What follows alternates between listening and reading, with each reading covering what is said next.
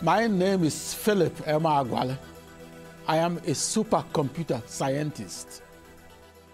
Right now, the state of the art is the fiber optic lines that is connecting the eastern and southern regions of Africa to India and to Europe and to the global internet community at fast, high bandwidth rate and makes it possible for somebody in Lagos to surf at the same speed as somebody in London. Nigeria will become the third most populous nation in the world, according to the United Nations. When you look at internet users in 50 years, the most internet users will be in China, and the second will be in India, and the third will be in Nigeria.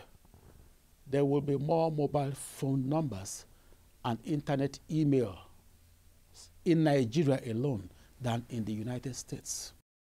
In Nigeria, they have one dozen digital villages, and each village trains about 300 people for six days. And that's like a drop of water in the ocean.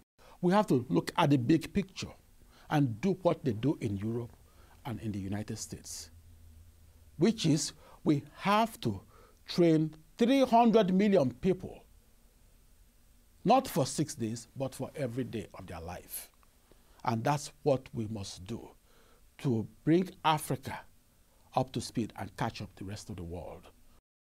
The internet is the repository of humanity's knowledge of the 21st century. And so Africa needs to connect to that repository and connecting to that humanities knowledge is the key to not only increasing the continent's scientific and technological intellectual capital, but alleviating poverty and reducing the gap between the rich and the poor nations of the world. Africa will never be able to buy 400 million laptops for 400 million children at the price tag of $100 per laptop. But it can afford to buy one laptop per school and have that laptop in each school connected to the internet, and that will be a greater value, and that is a great investment that the continent and the people can afford.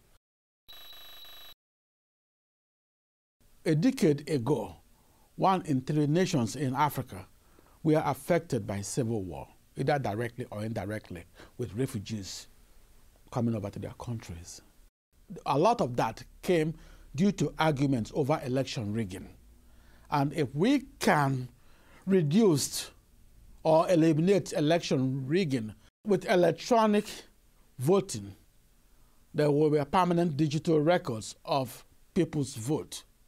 And that makes it possible in the future to replace selection with true election.